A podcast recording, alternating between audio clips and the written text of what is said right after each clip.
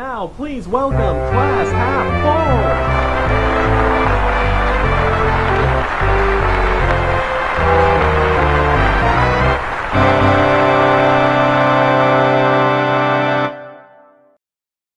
Full. Okay.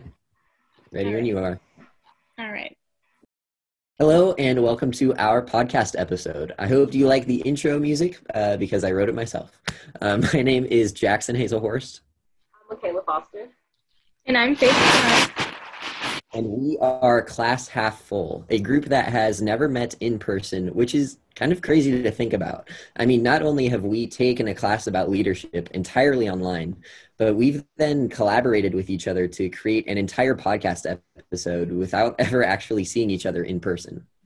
You know, Jackson, I think that's been one of the most unique things about the pandemic. Is being able to see how quickly we can adapt and really create something extraordinary despite all the obstacles.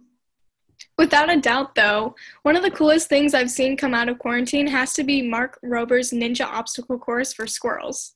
Yes. Hold up. What? A ninja obstacle course for squirrels? You gotta elaborate.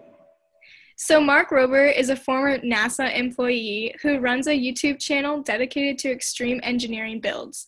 And during quarantine, he made an eight part obstacle course to squirrel proof his bird feeder. It's a really cool testament to the amazing things a person can do when they're passionate about something and that they when they have the right tools and time to work towards it. Faith, I've seen that video too, and I think it's awesome. And I think what you said right at the end there is exactly what makes that video so enjoyable. We can resonate with that idea that we all have something that we're passionate about and pursuing. And it's really exciting to see someone be successful in that endeavor. However, as college students, we are certainly not disillusioned to the fact that not every person has an equal opportunity to pursue their passion. And as individuals, we are motivated to change that. I guess that ties right into the topic of this episode.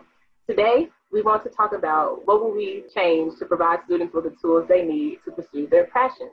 Specifically, we will be tackling the problem of student debt, discussing how to improve limitations of healthcare, and talking about how to help students develop their strengths and leadership potential. First, we will talk about what tools we can use to overcome student debt.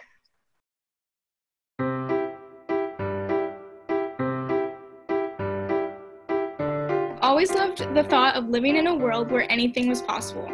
The TV shows I watched, as well as the video games I played, took my imagination to places I've never been. These things led me to create my own universe, and a couple years back, I began to write a novel that I hoped someday I could make into a movie. So I had a plan to fulfill my dream by getting a screenplay writing degree after I graduated high school. But once I looked into the price of film school, not to mention the price to live in California compared to Nebraska, my dream was put on hold. I still continue to write my novel in my free time, but I know it'll be a lot harder to get a foothold in the film industry without a degree in that category. You know, Faith, it is sad to think that many students give up on their biggest dreams simply because of the price of tuition. Yes, I totally agree with you, Michaela.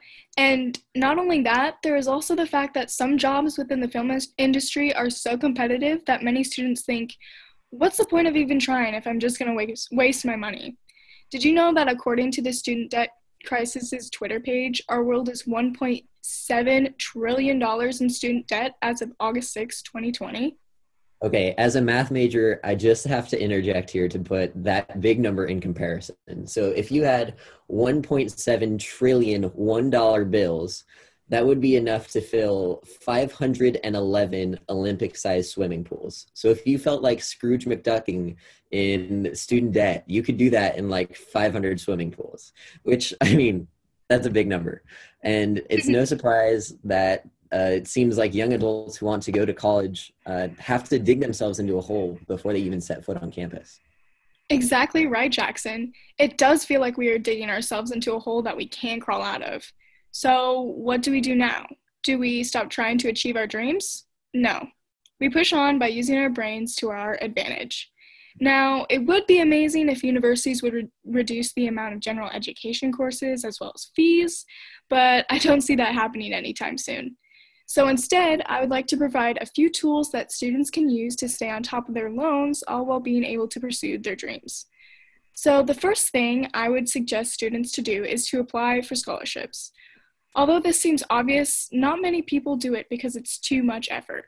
But I promise you, all the effort is worth it once you receive that scholarship money. Most of the time, the scholarship applications require you to submit an essay about yourself. And who doesn't love to talk about themselves? A quick tip to writing a scholarship essay is to dig deep, be true to yourself, and pour your heart out onto that essay. You've got nothing left to lose.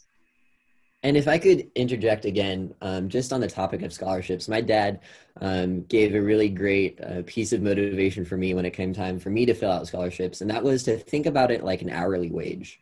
If there's a $5,000 scholarship you're going out for, and you spend five hours writing the perfect essay for this scholarship, and you get it, you just made a thousand dollars an hour writing an essay. Now I don't like writing essays, but hey, I think that's pretty good money. Yes, most definitely. I agree with you on that one.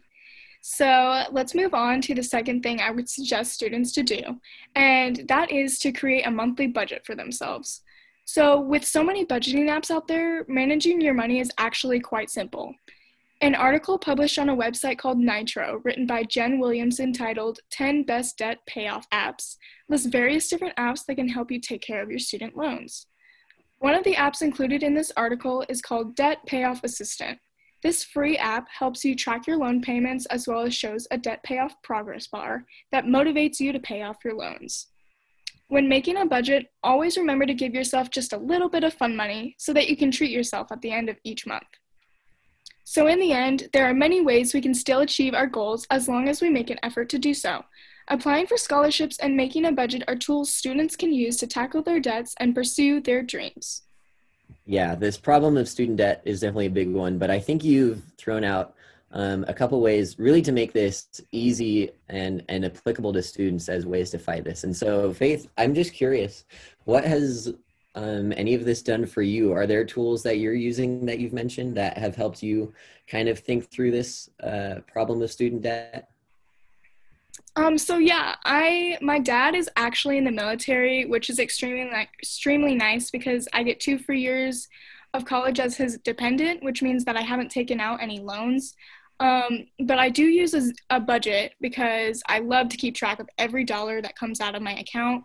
I use what is called a zero dollar budget, in which each of my categories, such as food, groceries, etc., is assigned into a specific dollar amount.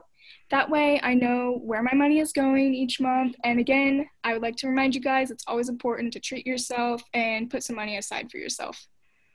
Never a problem with treating yourself.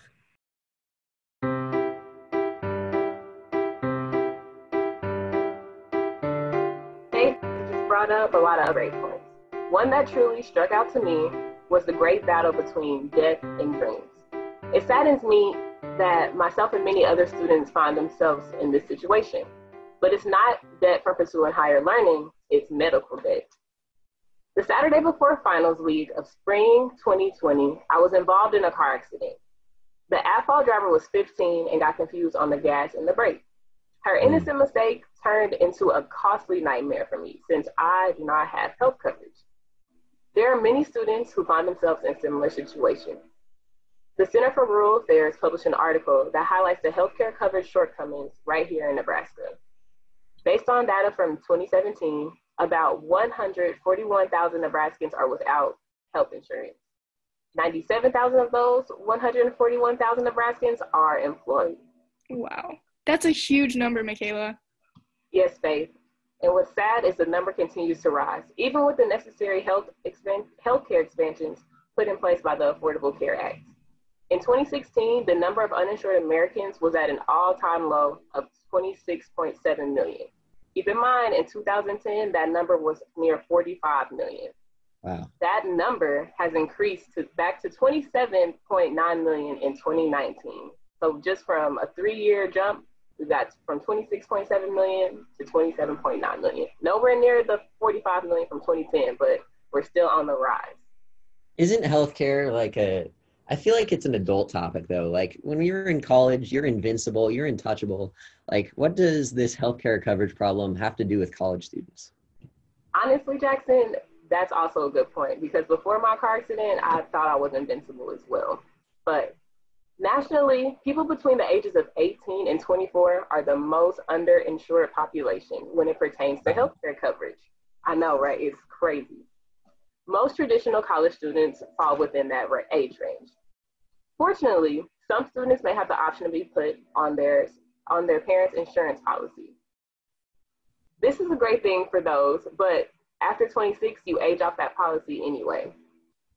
One of the biggest contributing factors includes includes the lack of full-time employment for college students, which usually offers some form of healthcare benefits. Since we are working towards our career goals, a lot of us work part-time jobs to fit around our demanding college schedules.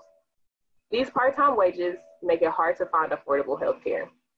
UNO even offers a student healthcare plan for undergraduate and graduate students who meet a certain criteria, but for one fall semester, the cost is over $2,000. With an ever growing pandemic, we are in a dire need for health co- coverage for citizens, but especially for people ages 18 to 24. It is heartbreaking to know that the lack of health care coverage can stand between a college student and their goals and dreams. Michaela, you've mentioned a lot of numbers, and they're certainly not telling a happy story in, in this topic of healthcare coverage. And since you're in the position right now of, of facing medical debt, I'm just curious what has helped you begin to tackle this really serious challenge? Great question, Jackson. Well, we all know the limitations of healthcare is no simple fix. There are a few ways that I have learned to overcome the burden of lack of healthcare coverage. While UNO student health insurance is pretty pricey, there are a few low cost options right here on campus. Inside of the Health and Kinesiology building, there is a UNO Health Center, and it's ran and sponsored by Nebraska Medicine.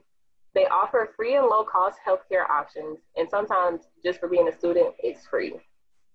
They also offer free and low cost lab uh, placements and lab tests. So, like if you need any diagnostic work done, it's all it could be covered for free or really low cost. Like I've had one done, I've had an X-ray done, and it was twenty dollars compared to going to you um, compared to go to Nebraska Medicine or Methodist or wherever where it could be upwards of hundreds of dollars. Mm. So this was one that really um, helped me, and I swear it's every UNO student should take advantage of it.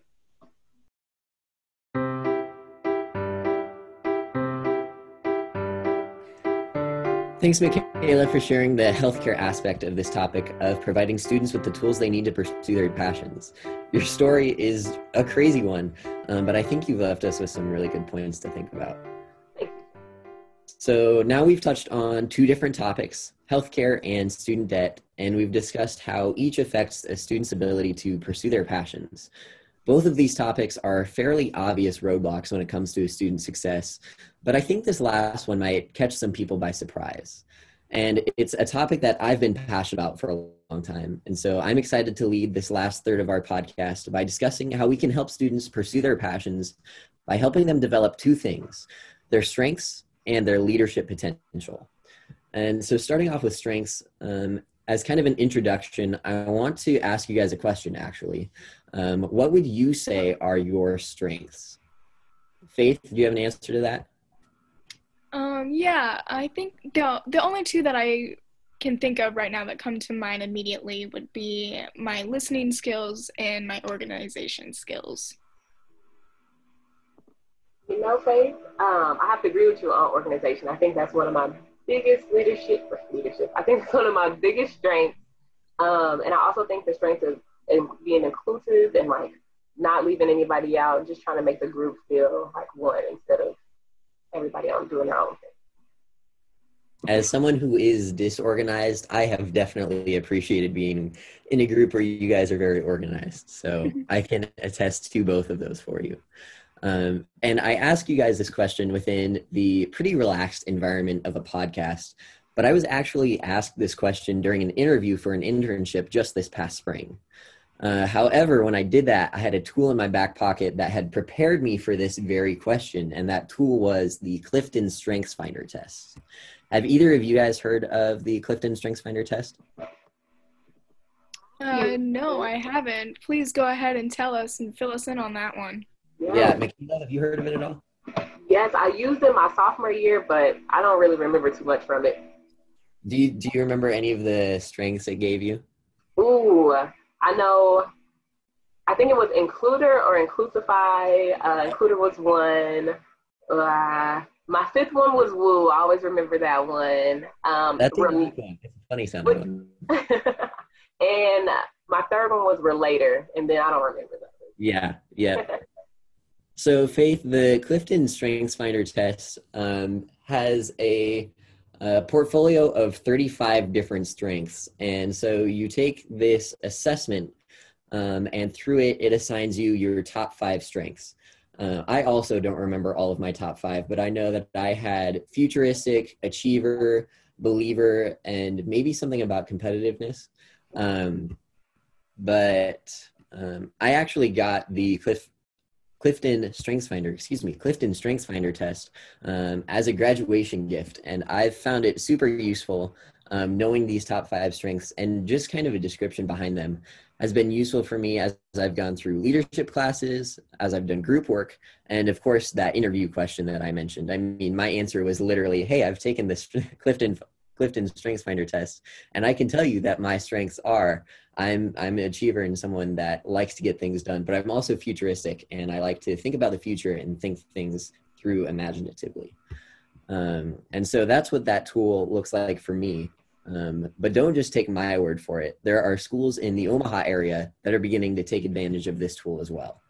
In an Omaha World Herald article written just last year, writer Joe Dejka detailed Mercy High School's new plan to provide more opportunities for leadership development and career exploration.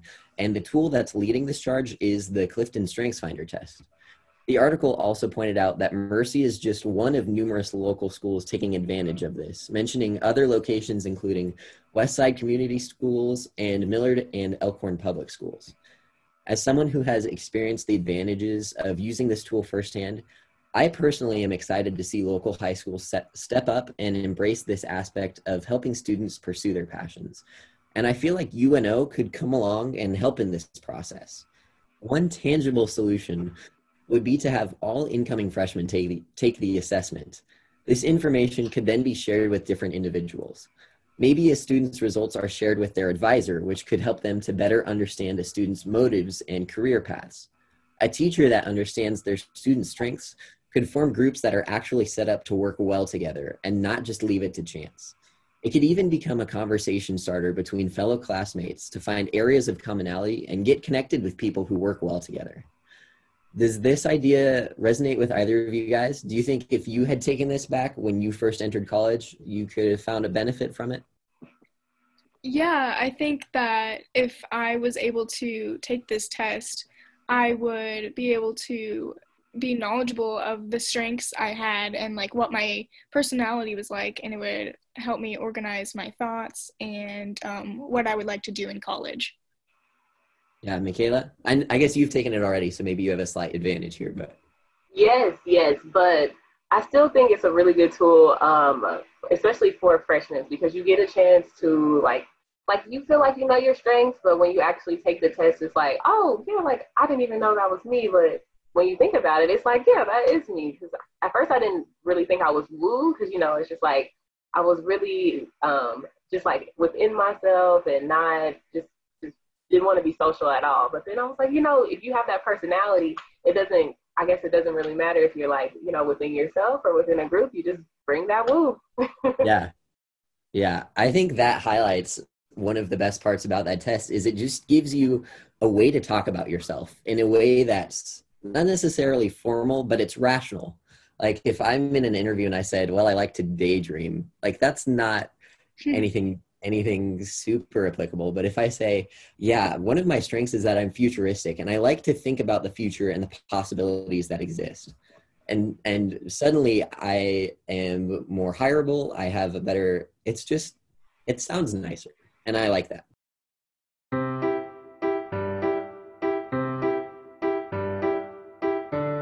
So now that we've discussed a way to help students understand their strengths, I want to turn to a different but just as vital area of personal growth, and that is leadership. My dad teaches leadership classes at La Vista South High School, and this podcast is actually the result of my enrollment in my second leadership class of my freshman year. And so leadership is something that I have put a lot of thought into, both willingly and unwillingly. Uh, but this experience means I also know that there are a lot of ways to define leadership. And so, again, I want to start us off with a question How would you guys define leadership? Michaela? I would say leadership is having the ability to. Hmm. You can't Like to- say having the ability to lead. That's true. I know. I was like, hold on. I think it's like having the ability to kind of like organize and be able to execute things effectively without having to be like a tyrant or a dictator to get things done. Mm, I like that. Faith, what about you? Yeah, I agree that leadership isn't just about barking orders and being called the captain of a team. It's about encouraging your people that you're leading. Yeah, I really like those definitions you guys gave. Um, and I would like to offer two of my own. So, in my studies and readings, I've come across a ton of perspectives on leadership. Um, but I do want to talk about two specifically, and those are title based leadership and process based leadership.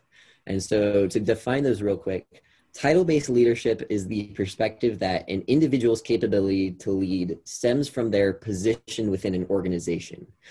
Process based leadership, however, measures influence not by an individual's position, but by the progression of their experiences.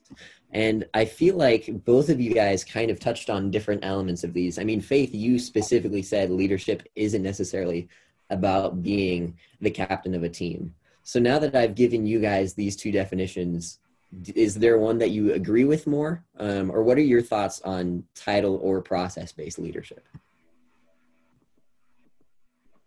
I think there should be um, definitely like a collaboration of both. Like it shouldn't be just one or the other. I think they should be um, like kind of like intertwined within each other. I like that. Faith? Yeah, I agree. Um, so, given from my first example, um, I relate more to the process based leadership. I like that a lot better than title based. I think title based is good as long as like the person in charge doesn't completely become like a tyrant or a dictator, like Kayla said beforehand. Yeah, I think we've all had those experiences where somebody lets a position get to their head a little bit too much, and then they kind of stop becoming an an, an effective leader. At least they're still a leader in name, but they've kind of stopped doing the job of a leader. Um, and so, so, just to talk about title-based leadership a little bit, I feel like that's the perspective a majority of people hold, even if they don't put it into words that way. I mean, if you think about the leadership opportunities available at the high school and even college level, I mean, just listing them off, you've got section leaders or council members or team captains, on and on. Our society has structured us to correlate an individual's title to their influence. And I think that correlation has been to our detriment. Uh, I agree that there is an importance to both title based leadership and process based leadership. I mean, if you took a multi million dollar company and then just like knocked out the power structure, probably not going to end well.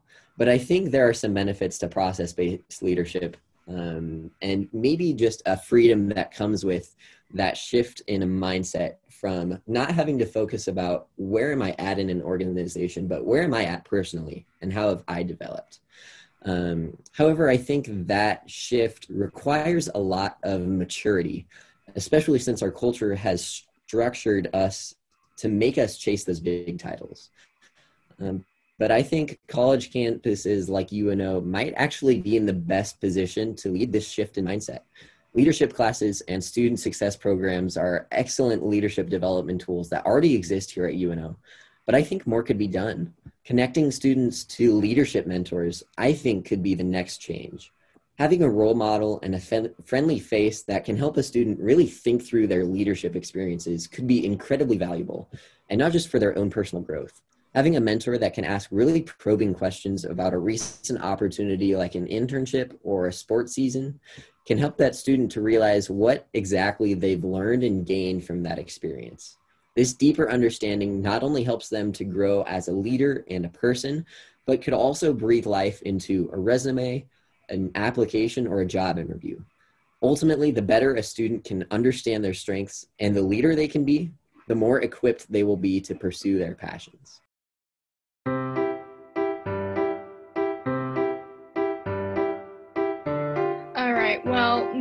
I think I would agree with taking a test as a tool for students to pursue their passions, but Jackson, I think you've really made a strong case for it.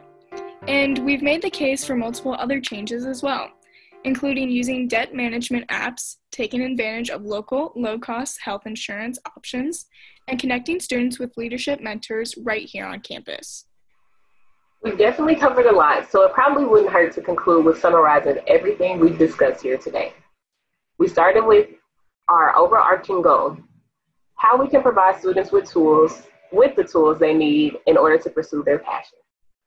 We first discussed the growing problem of student debt and gave a few simple suggestions that can help students avoid debt from the, be- from the beginning, as well as help them manage it when it comes up. Then we transitioned to the lack of healthcare coverage, and I shared how it has personally affected me, as well as some options I found that helped me fight this problem. Finally, we talked about how developing a student's strengths and understanding of leadership is an overlooked but vital component of their success, and how a few simple changes right here on campus could pave the way for more passionate and accomplished students. Ultimately, though, whether you're just a freshman stepping on campus for the first time or someone who's worked in the same industry for 20 years, we hope you found something in this episode that inspires you to pursue your passions. I couldn't have said it better myself. Now, are we just about done with this episode? Because apparently there's a certain YouTube video involving squirrels that I need to go watch now. you definitely need to watch that video, so I think that about wraps it up. Xander, cue the outro music.